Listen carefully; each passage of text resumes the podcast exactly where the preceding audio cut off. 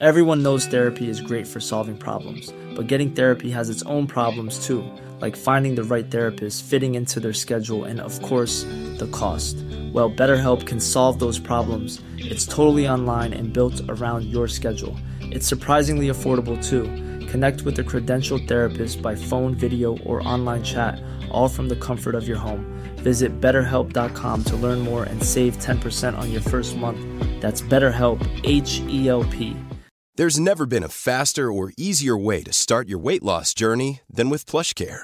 PlushCare accepts most insurance plans and gives you online access to board-certified physicians who can prescribe FDA-approved weight loss medications like Wegovy and Zepbound for those who qualify. Take charge of your health and speak with a board-certified physician about a weight loss plan that's right for you. Get started today at plushcare.com slash weight loss. That's plushcare.com slash weight loss. plushcare.com slash weight loss. Ryan Reynolds here from Mint Mobile. With the price of just about everything going up during inflation, we thought we'd bring our prices down.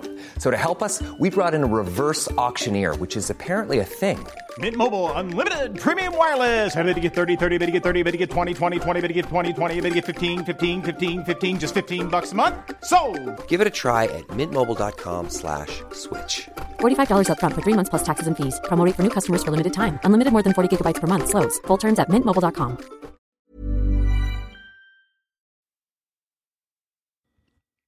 There's a mark on every stage around the world that signifies the center of its depth and width, called center center.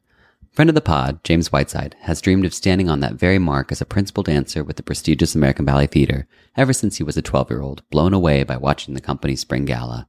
This new, almost memoir, Center Center, is an exuberant behind the scenes tour of Whiteside's triple life, both on and off stage. Hear us chat with James about the inspiration behind the book, what the writing process was like, and what he hopes readers will ultimately take away from this collection of essays in episode 247. Grab your copy of Center Center now, wherever books are sold, or click the link in the description of this episode. I'm Rebecca King Ferraro. And I'm Michael Sean Breeden, and you're listening to Conversations on Dance. Today we are revisiting the 2021 Vail Dance Festival and one of our favorite chats from the summer. This week on the pod, we sit down with New York City based musician Caroline Shaw. Caroline is a vocalist, violinist, composer, and producer.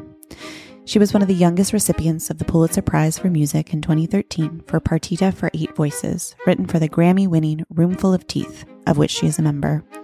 She has collaborated with incredible artists, including Kanye West, Nas, Renee Fleming, The National, and so many others. Check out her website, carolineshaw.com, for a full list of her work. Caroline has been an integral part of the Vail Dance Festival now for years, collaborating with dancers, choreographers, and making new works. We had so much fun getting the opportunity to sit down and nerd out with her about all things dance and music. At the end of the episode, we are including Caroline's track that she created in collaboration with Jookin dancer Lil Buck for a piece called 38109.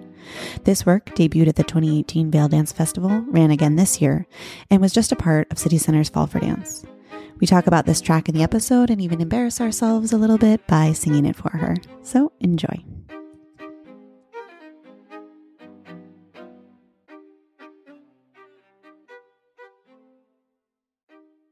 Hi, Caroline Shaw. How are you? I'm good. How are you? Good. We're so happy. Adelaide Shaw. That's true. I forgot that. Sorry. We're so happy to have you. We spoke with you in Vail a few years ago, Yeah. and you were with Justin Peck for that interview. So we're happy to have you just by yourself and really dive into what makes you tick. Oh, thank you. Thanks for having me. Yeah. So let's go back to the beginning for anyone that may not have heard that episode from, you know, 1997, No. whatever, um, and just learn a little bit about your um, the origins of your love of music. When when did you first realize that music was going to be a big part of your life? Um, and there's a very specific memory when I was 14 years old and I played in this piano trio and I was like, had the, you know, it's like where you feel like you're part of something else. And I thought, oh, I'm going to do this for the rest of my life. But, um, I started playing when I was violin when I was about two years old. My mom teaches violin and is a singer and, um, you know, just sort of you, you start to feel something really strongly um, early on, and then you have a lot of. que- Of course, I had a lot of questions about: Is this possible? What does it mean to be a musician? Right. Um, what does it look like? And for a long time, I thought I was supposed to be just a classical violinist, but I wanted to write music and sing, and have gotten really lucky to work with a lot of people since then. How many instruments do you play? I play, I'll say I play the violin well, the piano medium, and I sing in my own way. I don't know if it's good or bad, but it's what I do. It's very Um, good. And yeah, I can play like some other random things. Yeah. So, how much of a role did your mom play then in kind of like guiding you and your career? Was she a professional or just? Um, uh, yes, she was. She had been a professional singer, and then she took time off to have all, all of us children. See, I gotcha. and uh, and then she was a Suzuki violin teacher, so she taught three and four year olds violin, and she so she was just a wonderful um, kind of guide early on, Right, And um, yeah, and my dad is a, a doctor and amateur pianist and loves music, but is Oh. um, tone deaf. Dad, I love you. Sorry, I said that. Yeah. I, I don't want to go on too big of a detour, but like the idea of teaching three and four year olds violin Yeah. is so fascinating to me because when you teach ballet, you know, it's your own body. And so three and four year olds, they kind of just do things that are like, it's athletic or you know, you're skipping or you're, you're running around, but you to have something outside of your own body Yeah. that you're learning at three, what is yeah. that like? yeah. I I mean I don't remember it at all because Uh-huh. I was I was literally two. It was like you le- sort of learning at the same time as, as I was speaking. But I think about how kids learn to you know hold a fork or a spoon like that mm. dexterity. Right. Like, if you could do that, you can hold an instrument somehow, and and music does kind of function linguistically, and so it's really fun to watch kids kind of step into it. But the violin sounds terrible. I was gonna say. Yeah, it's one of those instruments that um, just sounds exquisite when it's played well. and Yeah. There's a long, long period that requires patience from parents. Yeah. So, when did you start to think like, oh, maybe like the composition side of music is what I'm interested in? Um, I started, you know, writing a few things when I was a teenager, but I didn't really know how to write music. It was mostly like, oh, I really like that Brahms sonata. I want to write something like that. And then when I got, you know, in my 20s, I started writing music for friends, basically for people who are around me, not ever thinking it would be something that one could even do professionally. I don't still don't even know if I that's what I do. I don't really know what I do, but I like making music for people who are nearby. And now I write music for, you know, orchestras and singers that I don't necessarily know, but Mhm. um at its heart it's about making things for friends. Yeah. So it's interesting to me. You mentioned like, oh, that's Brahms sonata is inspiring to me, and I want to try something in maybe in that voice. It seems like a lot of people, as they're finding their way into whatever respective art form, like Jamar Roberts was talking about how he his early choreography was like Jamar is Pina, Jamar is Balanchine, or Yes. like if you go see like a Van Gogh exhibition, you see these works that are like really out of outside of what we think of Van Gogh then becoming. Mm-hmm. So was that something you flirted with in the beginning, like trying out these yourself in maybe voices you admire, like composers you admire? Yeah, I think so. I love that you just that that Jamar said that as well. Like you and you don't do it necessarily consciously when you're young. You're sort mm-hmm. of just stepping into something that you love. Right. And I think that that's always something really important, I think, to keep in mind for young creators and, and older create like anyone creating something is create from a place of loving Mm-hmm. and then um, you'll sort of find your way through that as long as you eventually hopefully get away from the the imitation Right. Um, Right. but i love learning within something and even now i still love to do that like i've have a project where i wrote a um, piano concerto based on beethoven's third piano concerto but it has like these little bits of quotes that are woven in and out which is now actually a big ballet by Pam Tanowitz. um, and then this piece for Justin is kind of digging into uh, the Tchaikovsky music for the Chaipa, the Punda, and then like you know finding like what is the thing, what are the kernels of seeds of something that I love in here? What do I love about Tchaikovsky and how he thought about music, and then within that finding something that's new and different. And of course now I do a lot of my own stuff that's not Right. quoting anything, but Right. I like returning to that feeling of I love this so much. Let me climb inside that skin and then like bust it open with my own weird Yeah. body. So you're talking about this piece that you're working on here at Vail Dance Festival with Justin Peck. That's an all new piece. Um, we were just the other night at the um, up close performance where yeah. you and Damian Woetzel, the artistic director, were talking about. He he mentioned that some of the what did he what was the word he used? It was very I wrote it down. He said, "Oh, the music makes you swoon. There's moments that make you swoon." And then you quoted kind of the inspiration for that and where that came from kind of within history. So that kind of makes me think too like you're saying some inspirations that you take from other choreographer or other composers. oh yeah, for sure. I mm-hmm. think there's you know there's always some music that makes you swoon there's the music that made us swoon when we were 15, the music that makes you swoon now. Right.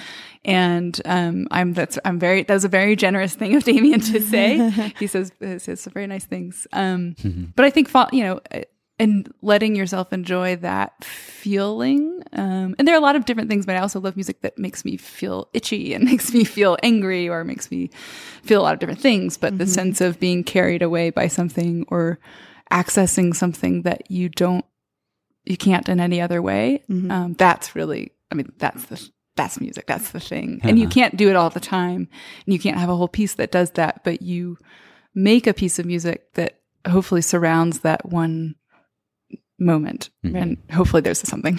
I think it's it's great too that Damian used that word because if you think about to me at least Tchaikovsky at large, like there's always this like sort of beautiful, I guess sentimental sometimes, romantic and Very. melancholy and like that Tchaikovsky is such a swoon. So this He's is the, you know he's, I know he's so. Uh, yeah, it's very. I mean, there's. Like I'm sure there's a whole book written about the sentimentality and Tchaikovsky and a lot of ballet music. I mean, now we hear it with a frame of of nostalgia and all. Like every time you hear it, it you're building on all the times you've heard it before, um, which is I think is a really interesting thing that music can do. I'm sure that's the way with you see with dance. You see you see the same thing. You see it. You've seen it many times before, and you're building on that memory. Right. So let's talk a little bit about the origins of this piece. Um, because it'll help us understand too how you collaborate within dance. Um, so there's this commission. Justin's making a new ballet. Justin Peck, he wants to. He is a huge admirer. I mean, Ju- it was so fun to see Justin like, you know, fangirl over you. Yeah. Oh, this stage. is um, but uh, it's me. The feeling is mutual. yeah. At what point um, do you guys start conversation about what sort of expectations are? D- who is there a typical way this works? Like, does the choreographer say this is my concept, and you have a back and forth, or what's what's the range in there in terms of hmm. assignments? I guess.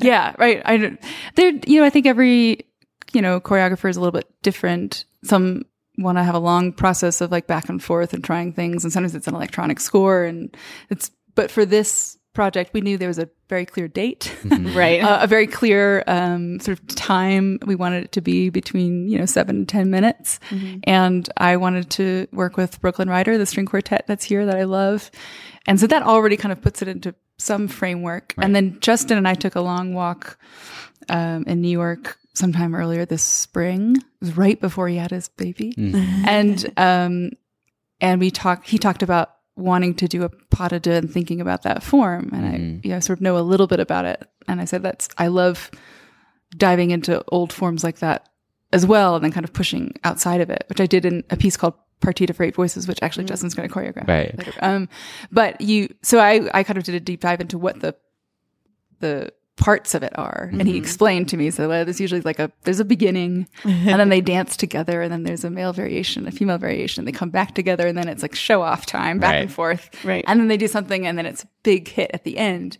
So what if we do that, but kind of subvert it a little bit? Like Armand's variation is not low and heavy and oompa like mm-hmm. things normally are for the male variation. It's very, very light.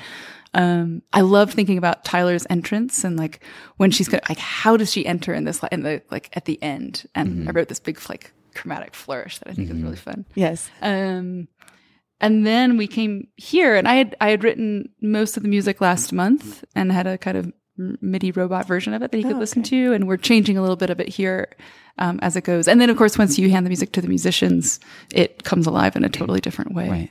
I'm super curious. Um, I guess in particular about the, the male variation. Firstly, in Yeah. that the quote that you take there is from the Padada. Yes. uh, and secondly, the use of pizzicato. It's like to me there are two um, points in ballet. There's a Raymonda, Raymonda variation that has that, and then a Sylvia Padada variation, and of course it's both for the woman. yeah. Um, so, are, were you aware of that? Is that something that you could, as Justin's saying, he wants to sort of like subvert the idea of what a male mm. variation is? Were you thinking like, oh, this this is going to ev- evoke that feeling, and uh, or? I didn't know about the specific references to Sylvia and the other one, but I mm. did think very specifically about wanting to create a, you know, more traditionally light, I guess we would mm-hmm. say feminine mm-hmm. sounding music for like it's like to dial that in, but for him. Um, and we we talked about that. Right. Yeah, just changing it a little bit. Right. Yeah. But then choosing to use the padada as a quote versus like the female variation. Is that just That I think I just like the music better. like There's that? like, Yeah. yes, Yeah. I just like it's a little bit I was just intuitive. curious, yeah. Sometimes you're you're listening. I actually when I do something like this, I listen like kind of obsessively to the music and Mm-hmm. like just on repeat for hours and just let it uh kind of marinate and then the salient elements will kind of pop out it's like oh that phrase is the thing that's really delicious and loopable and and then you kind of sample it and work Mm-hmm. Right. from there so it just happened to be from the Fadada. right? Right. I love that. Is that a challenge at all to make sure that you are taking these quotes here and there and you're kind of doing something inspired on something that already Mm-hmm. exists, but still making it your own? Because it really, it strikes such a balance to us. We were Oh, mentioning totally. Like there, there's just like these little moments and you pick them out and you know, but then the rest is obviously you. Mm-hmm. Right. I I used to be actually you know what I decided early on not to be too concerned with it. I think in mm-hmm. pop music the sampling is a big thing. So mm-hmm. you Right. you you know a hip hop artist will pick a, a phrase of something and, and loop it and sample it and that reference becomes a huge part of the of the piece and then the song is something different. And I kind of like it when an audience is kind of confused about whether they're hearing my music or Tchaikovsky. Like uh-huh. you're not sure, quite sure. It, For me, it feels like a, a dream. You know, if you have a dream and you see you see a face that you're not quite sure what it is, and then it twists into something else. Yeah. I think it's a really fun thing to do with music. And I mean, I hope that people don't think that I think that I wrote some of the Tchaikovsky Right, right. music. Like I'm very keenly aware that Right. But it is a quote. There's a long history within music of of doing that sort of thing. Oh, and yeah. specifically even within the ballet world. There's like I'm thinking of this um, clip. I, I hope I don't misquote Stravinsky. But it's something like they're Oh. talking about I think maybe Baiser de la Fée, he does a number with the lonely heart quote Hmm. at the end. And it's Stravinsky in black and white film and it's like I, it's okay. I'm allowed to take from Tchaikovsky. I'm allowed because I love Tchaikovsky, and he knows. You oh, know? really? I feel yeah. like, oh, that is. I gotta find that something a along those lines. It, it's in definitely in the Balanchine documentary somewhere. I feel exactly the same way. It's like Yeah. I, oh, a I feel like you can. ta- I mean, anyone when I'm dead, you can do whatever you want Yeah. with my music. You can put it on record. Um, and and I also feel like I interact with music that I love. Like it's out of I love it. I deeply Yeah. love the music. I also think. I mean, some of it is really silly. Sometimes I don't think Tchaikovsky did like the greatest thing ever, but I'd love him and his music and how he thinks about it. And. Um, so yeah, I do feel like a little permission. It's like you, it's like, oh, he's a friend of mine. It's Yeah. okay. Yeah, yeah. I love that. yeah. I do want to go back a little bit to so you're playing violin, you're playing, you know, the piano. When how many other instruments do you have to try to like dabble in a little bit in order to write a score for Yeah. like like you do? Um, you know, it's it's funny. I, I can like if you're writing a score for orchestra, it's not expected that you can be a great trumpet player, but you generally know how the trumpet and the clarinet and the bassoon work. Right. Um, I would never, you know, I- I know that I'll never really play the bassoon. Right. um, but I play this. I mean, I know all string instruments really well. So generally, when I write, I kind of put the hard, kind of complicated stuff with them, and, and I leave the others to be more vocal. Um, it's not expected that you can. Certainly not that you can play everything, but that you're familiar with the instrument. And for me, I like to be familiar with the people who play the instrument and the tradition of that. Like, I don't want to just write for. You know, Bob the bassoonist, and I don't care who he is, and like just do whatever I say. So, like, but what are what do bassoonists like to play, and mm-hmm. and what is how does their instrument work really well? It's like when you choreograph for a dancer, it's not just like do this no matter who you are, but like what is oh what is this person speaking? Um, so I like to think about it. Like, I do think that that's interesting because you're already like revealing something of your own compositional style. Like Mm-hmm. I imagine, like we've talked to a range of choreographers, and some people are so interested and invested in the idea of what they can draw out of specific dancers, Right. Oh, yeah. and some people come in with a, a vision. Right. I mean, to me, that's like Balanchine versus Robbins. Like Balanchine took individual talents and then wanted to you know use that for his own talent Mm-hmm. and then robbins would come in with like a set idea and mold you into it oh, interesting. so i guess you're going the balanchine route you want it's a mix. I think that's the ideal is to to be able to work with someone so closely that you're really writing for them. And I think that's a great metaphor for life and community. It's like you you you see each other and recognize each other. But I also, I mean, the reality is that I often don't get to interact with people that much. So I do have to write the score ahead of time and I'm not interacting with Bob the bassoonist. right Um, so, uh, but you, I try to think of them as people and their health too. Yeah. Yeah. Right. So what happens when you come to Vail and you have this, like you said, you worked on writing the music ahead of time. You come here, you sit down with Brooklyn Rider. What is that like? Is there any sort of back and forth with them? And I'm sure you were writing this for them. You knew it was going to be Yeah. for them, and you know them well.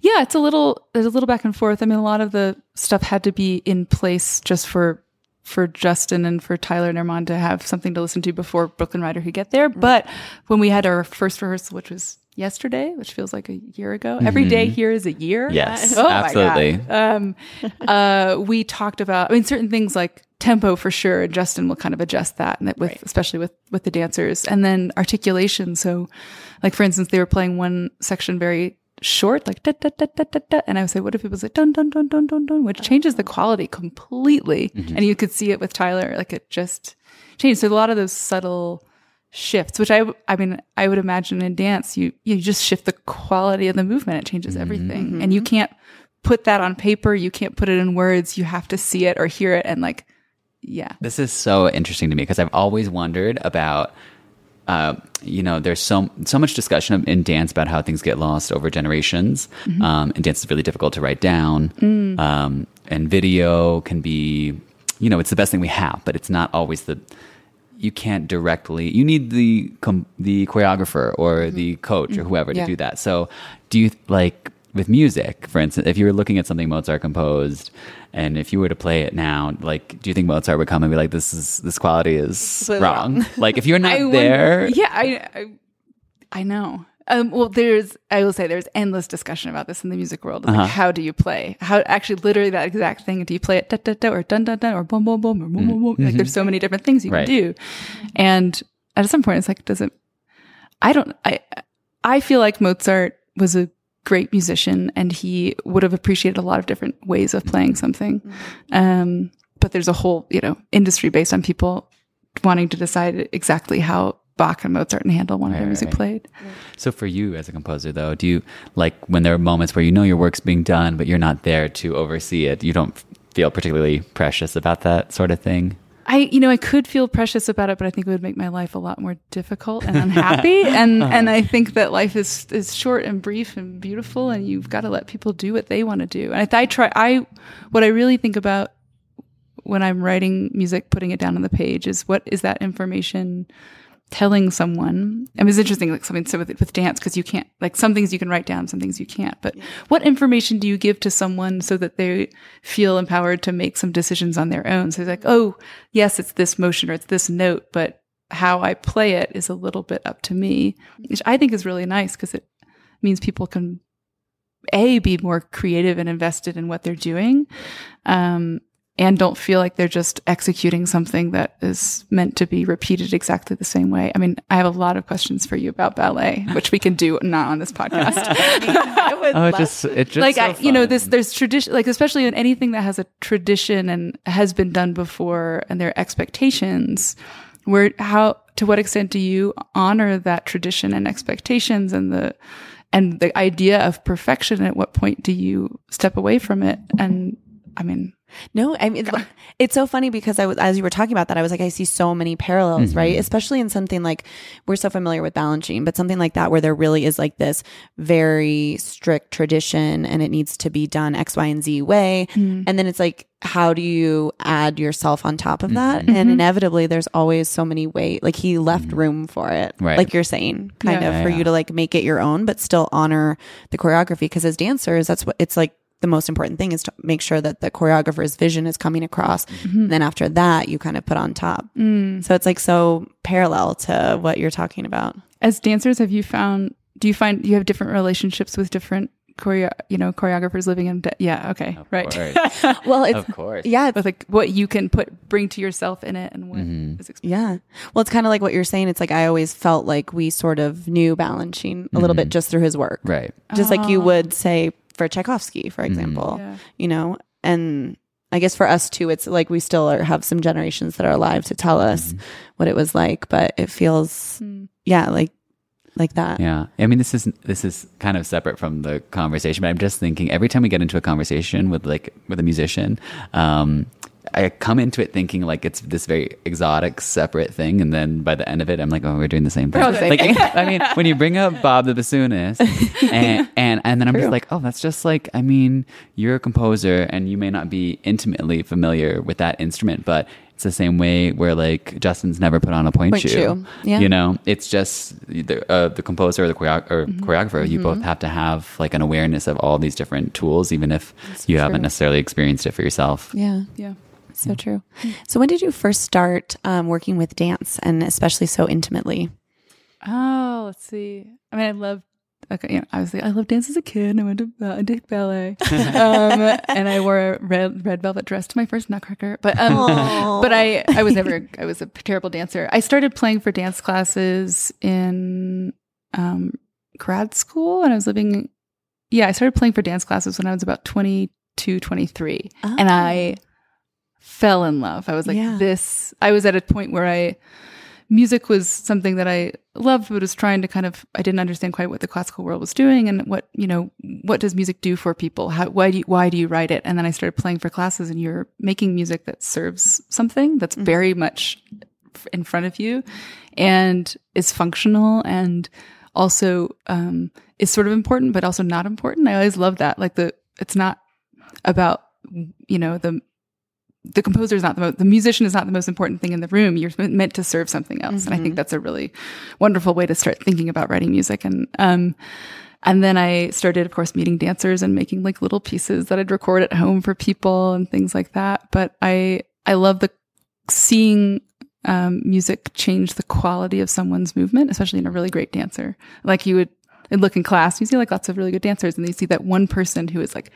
absolutely like in it in a really particular way. It's mm-hmm. very inspiring. Yeah. But I also just love the, I've always loved, you know, pairings of music and art and music and anything visual. And Music, mm-hmm. music is really visual and textural to me. So mm-hmm. dance is a natural kind of combination. It makes me wonder about like when you obviously you love dance and you attend performances and you are an integral part of the dance world at this point. Yeah. But you must um, be especially in tune with something that we all look for in dancers, I hope, but a sense of musicality. Is that something that does that kind of become like the overriding um, uh, connection for you ever? Or like if, if there's someone I can think of a few dancers that I that are acclaimed but I would categorize as unmusical. And maybe a dancer could get over that, but I don't know. As a musician, do you ever see someone who's just like, you know, it's just unforgivable?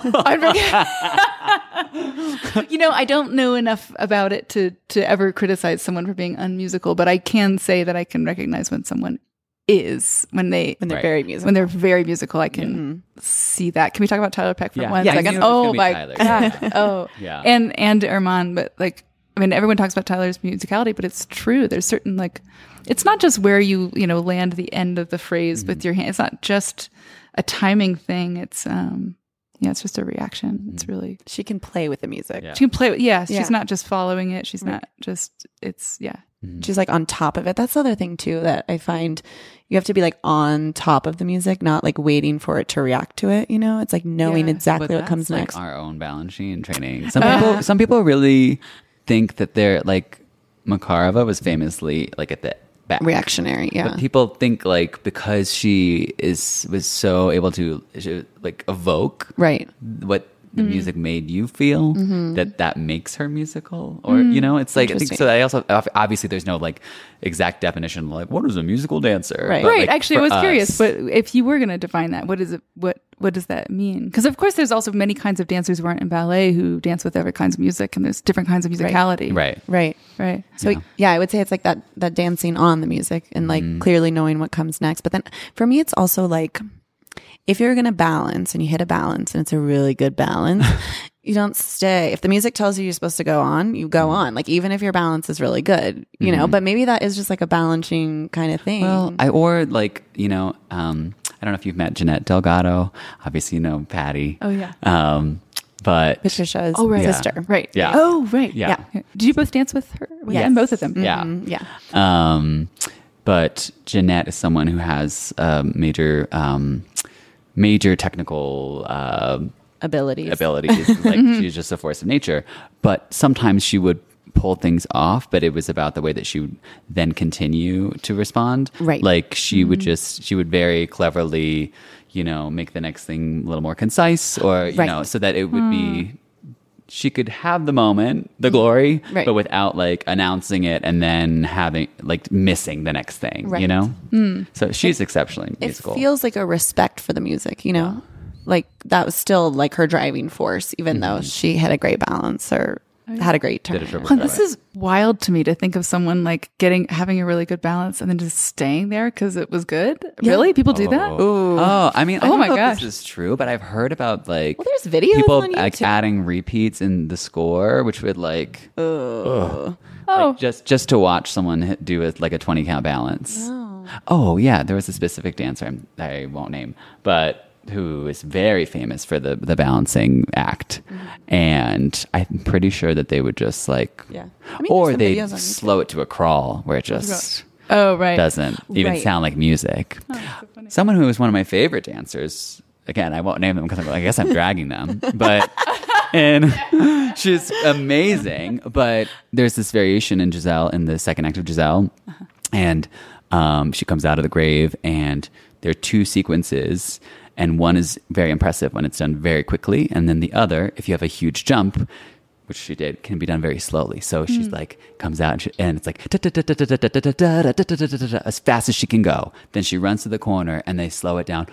Boop, boop, boop, boop, boop. I was just like, this is such a distortion of the music that I can't even watch it, even though it's amazing. Right. So That's that's actually interesting. That I something I want to ask you because I do feel like sometimes I can tell when you download the music from a ballet, mm-hmm. um, any classical ballet, it's always played at a different tempo. I feel like than we mm-hmm. would dance it, and oh, so, so I always wonder, like, oh, for the orchestra, this must be their like preferred tempo, and likely a lot of times it's faster than maybe you would be mm-hmm. able to dance it at. So, is that something? that you take into account when you're creating for dance or and is there ever a time when you're like oh man they had to slow that down so much for the dancer or whatever distorting and the then it's, melody it's distorting. or hmm. No, I I try to write thinking like knowing that things will change a little bit, Right. And and that's okay. Like it's way more important. Like if you know, Tiler says I just need this to be a tiny bit faster or slower. Like yeah please, by all means, whatever you want Um, whatever whatever you whatever you want. and it's also built into the, like it's new music. It's never I don't have a sense of what it should be yet. Right. And as a composer, sometimes you there's no one right way. I mean, sometimes it's just on Tuesday I decided that's what the note was going to be, Right. and and I believe in the flexibility in that, and things should be malleable. Um, so I'm not, you know, even if it's in like the story you just told, it's like maybe that was a complete, just maybe it was totally distorted and really bad. But I think I, I think I've grown a lot. I think in my 20s, I would have said like, oh, music, like why were they change this music? And now I'm like, sure, just like add repeats, do what you need to do. like it's okay. It's okay. It's, um, you know, do what makes you feel happy. I'm not, I don't think we should be super protective of something. Yeah. Uh, so it sounds like you really enjoy these parameters that um, creating for dance uh, put up. So when you don't have those, like if you just have a commission where it's just like Caroline, we, we need something that's. Uh, do you make your own parameters? Like, does that feel? Do you enjoy that more or less, or what? What, what are some of the principal differences in creating for ballet and then creating for a, a different medium? Oh yeah, that's a good question because I've I have that a lot. Sometimes it's like, Caroline, what would you? Here's do whatever you want. I was like, actually, could you just tell me a little bit? yeah. and usually there's, you know, it's a very strict like it's an orchestra or it's a choir or it's a string quartet or it's a particular singer, and then you take whatever parameters are available. And usually there's a general time limit, it's like it's either five minutes or 45 minutes and work within that. Um, I think the difference between maybe the slight difference between what I make for dance is that a I'm thinking about the history of just like dance music, and I like thinking about that. Um, and I'm thinking about counts, and I'm a little more attuned to r- the sense of regularity of rhythm and meter. Like I don't make it easy. I'm not making Right. it everything is in eights and 4s but leaning more towards that than I would in something else. Um, and making sure entrances like actually we changed something yesterday where I had the viola kind of enter like on the half bar on like a half. It was and it was actually really hard for. It was just hard to follow. I was like, mm-hmm. there's no reason for that. It's not important. And Let's just clip it and uh-huh. have him enter on the beginning of the bar. It makes mm-hmm. everyone's life easier mm-hmm. and it makes everyone feel better. Yeah. And um, that's something that I feel like is I've just noticed even it goes back to playing for dance classes where I wouldn't just play anything in a three. I'd think about the making a harmony that is intuitively understood for people so that you can do what you need to do um, and not be, t- you know, trying to find it. But then you also insert little challenges where there are like, I mean, there is complexity and challenges in there that you have to find, but not 100% of the time. Right. Um, and I guess maybe I don't do that in all of my other music either, but I'm a little, I'm a little more squishy with some things. Yeah. Yeah. Yeah, that makes sense. No, I wanted to know about um, something you mentioned last night in the, in the up close, where you have different versions. I mean, uh, so what prompts Mm-hmm. Oh, yeah. that kind of moment? Is that r- related to a discussion with Justin, where he needs something and he's Mm. not quite sure, and so you have to come up with alternatives? Because you were saying you had three different versions, right, of the ending or something? Actually, I had this are in addition to the original version that I had. So I was uh, the first version of the ending that I'd sent a month ago had this long, like big, long, obvious Tchaikovsky quote, which is kind of fun. It was like it would be a big crowd pleaser, and it Yeah. would be like, "Oh, I love this." Right. And, um, Too on the nose. It was too on the nose. Damian felt, felt it. I- Everyone felt it. It's like too much. So it was like, all right, let's just clip that out. Let's Yeah. do something else. And then I got to do what I love, which was actually write music to the to the dance Mm-hmm. because he had already choreographed the ending. So I took a little video and I got to, you know, I got to see Erman and Tiler doing this full out the last whatever four eights. And I was like, all right, what is that? And then, I mean, that's what I always want. That's that's the ideal. Is not. I don't really love writing music ahead of time and then letting someone do something to it, but like writing to the movement. So then, in this case, he was he was making something that was combining like lots of quick gestures and I think little references of Tchaikovsky. Just I don't know. Uh-huh. The ending is really fabulous, mm-hmm. and I thought, well, I could write something that's really fast that matches that, or what I did and what I think he liked is that it suddenly breaks right there and becomes mm-hmm. this splintered pizzicato that mm-hmm. like feels like it's falling apart. That looks to me like what the painting the painting of the dance looks like, which is really fun. That's so interesting to me. I love that. That's so fascinating because I that's just probably I mean, I I don't know of any instance in our career where there was a new work being made where the composer got to it's the the, the flip, total flip. You normally music first. Right. I mean, Always. Yeah, always first and then dance later. Well, I can think of one example of that. Maybe was from Vail Dance Festival with you and Buck, Lil Buck. Oh yeah. Okay, we have to we have Oh, to yeah, we tell got to you nerd this. out before. So that music, this is the one that you guys created. Was it like 2018 ish? Yeah. maybe. We're gonna do. I think we're doing it again. Actually, we're, we- we're working on it. We had a little bit. Yeah. Okay, wait. So you have to hear this. This is like that was the theme song of our entire time. It's so Vail. funny to like Rebecca and I would just sing it to each other and all the time. like Because uh, can you key. sing it? Could you sing it now? oh, that's so It's too embarrassing. No, it's like a repetitive. okay, okay, ready? No, no, Let's do it. no, you don't. yeah. That's, oh, yeah, yeah. But what I really want to know is, do you have that on something that I can listen to regularly? Because it's like, that to you. oh my god. Oh my do you think God. we could like play it at the end of the podcast for people? Oh, we love it. It's it was our favorite. Caroline, I it's mean, so good. I think at this point probably our listen. Yeah. That sounds a little more like what it's supposed to be. Um, but so, but that was a little more of this kind of like dance was being created as this. No, yes, Yes. yes, Definitely. We we decided that was a piece where I wanted to make something completely at Vail, side by side, talking to him, and and I had Buck come to my um room and record, which actually he just did again yesterday. So I have a whole more new recording of Buck talking. It's like we should just do something more with this. yeah, Um, making it really together. yeah, yeah.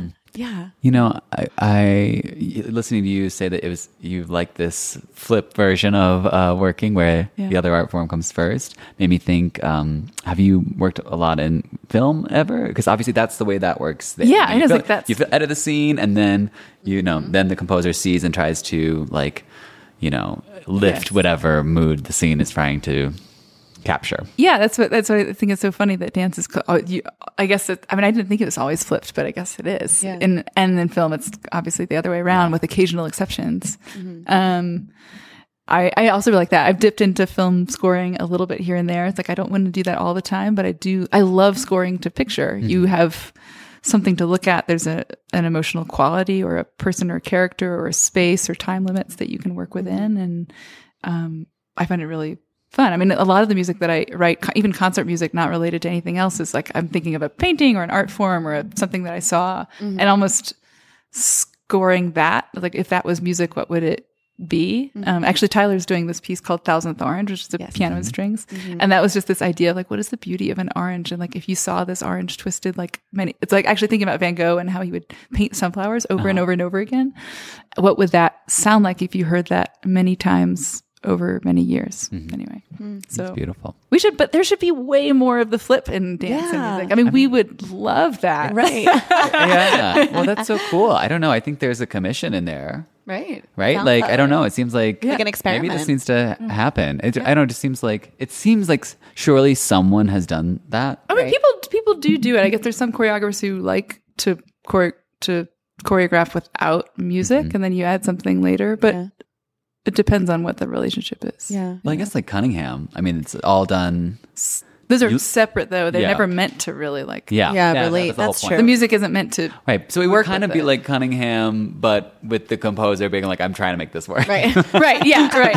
Actually, it was, it was interesting with Pam, making a piece with Pam two years ago, where we also made it side by side. And but she also has come from a Cunningham background, so she didn't really want the music to actually work perfectly with mm-hmm. it. She's like, "Don't ah. I don't want you to I don't want to dance to the music, and I want you to write for the dance. I want them to be side by side, but I can't really help it." Uh-huh. You know, I was that like, "Well, sounds I see. You know, there's something. There's always some relationship if Yeah. you whether you make it intentional or not." Mm-hmm. And what about um, during this past year, um, dance moved to film so much? Is that something that you were at mm. all involved with doing any scoring for dance that then went on film? Um, I didn't. No, I didn't do any this No. year. I yeah, some other projects. I was. I really missed. I really missed live things Yeah. a lot. Yeah. Aw. Yeah. So, what are some of the live things you might have coming up in the next year or so as live theater? live theater stuff. So, we're so grateful is coming back. Thank goodness. I know. I miss. I miss live theater so much. Um, I'm. There's a a juggling company in London run by Sean Gandini. Wow. and this is a, a com- this is the company that did the Met Opera's Akhenaten with the Philip Glass Mm-hmm. opera. And there's it's in the back of this Philip Glass opera was a, a juggling company. They were sort of integrated throughout. So it's like dance, but with these objects. I wanted to see that so bad. It's, I mean, I think everyone was talking about it. somewhere, Yeah. yeah. But this is a um, anyway. He's a really interesting mind, and he um, we're making something together. I'm very excited about that. Cool. Um, yeah, writing a bunch of stuff. Uh, this big pile. My phone is like telling me the things I'm supposed to be doing, but I really just want to sit outside. Yeah. it's so beautiful here. what about your um, album that you put out in June of 2021? Tell us a little bit about that. We were listening to it while we prepared for our podcast. Oh. It's called Let the Soil Play Its Simple Part, and it is a deep collaboration between a percussion quartet called So Percussion. They live in Brooklyn, four guys, um, and myself. And I had previously worked with them on another project. And we decided, what if we go into a studio and, and I don't come in like a composer like I usually do, where I'm like directing everything and here's the stuff. Right. Um, but like just writing songs together. So we wrote these 10 songs. There's texts from poet Anne Carson and some old like shape note hymn texts and some of my own. Um, hope you like it. where, where can we listen to it? you can listen to it wherever you listen to music. Preferably not Spotify, but I use Spotify too. Great. Well, thank you so much. This Thank was such you. a I feel like I could ask you back a million questions. Maybe we should do another So podcast fun. where I just ask you questions. Okay, I mean, let's do it. great. Thanks for having Anytime. me. Thank you.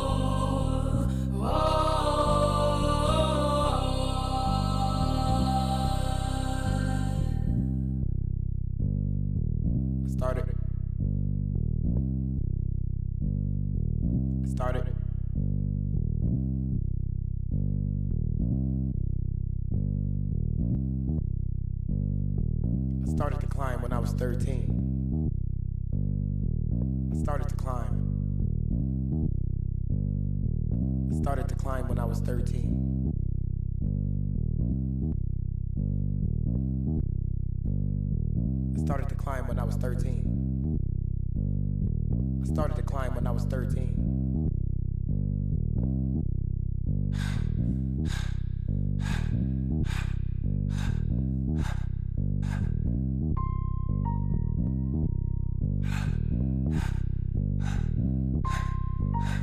I started to climb when I was 13. Jookin is the house. Jookin is the house. Foundation.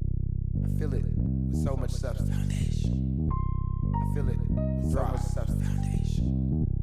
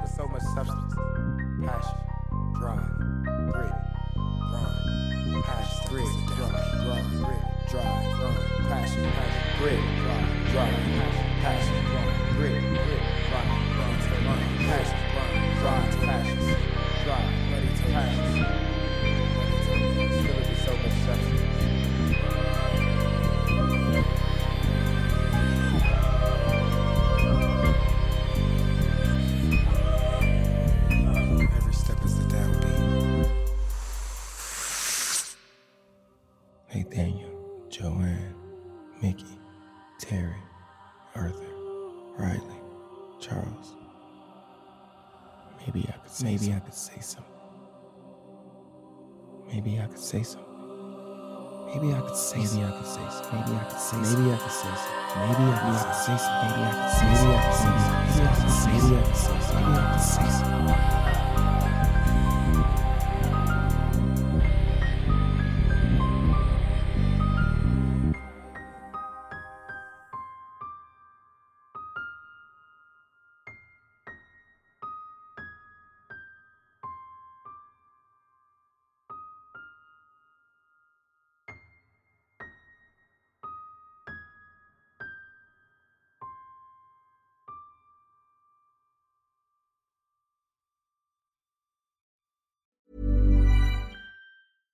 Hey, it's Paige DeSorbo from Giggly Squad. High quality fashion without the price tag. Say hello to Quince.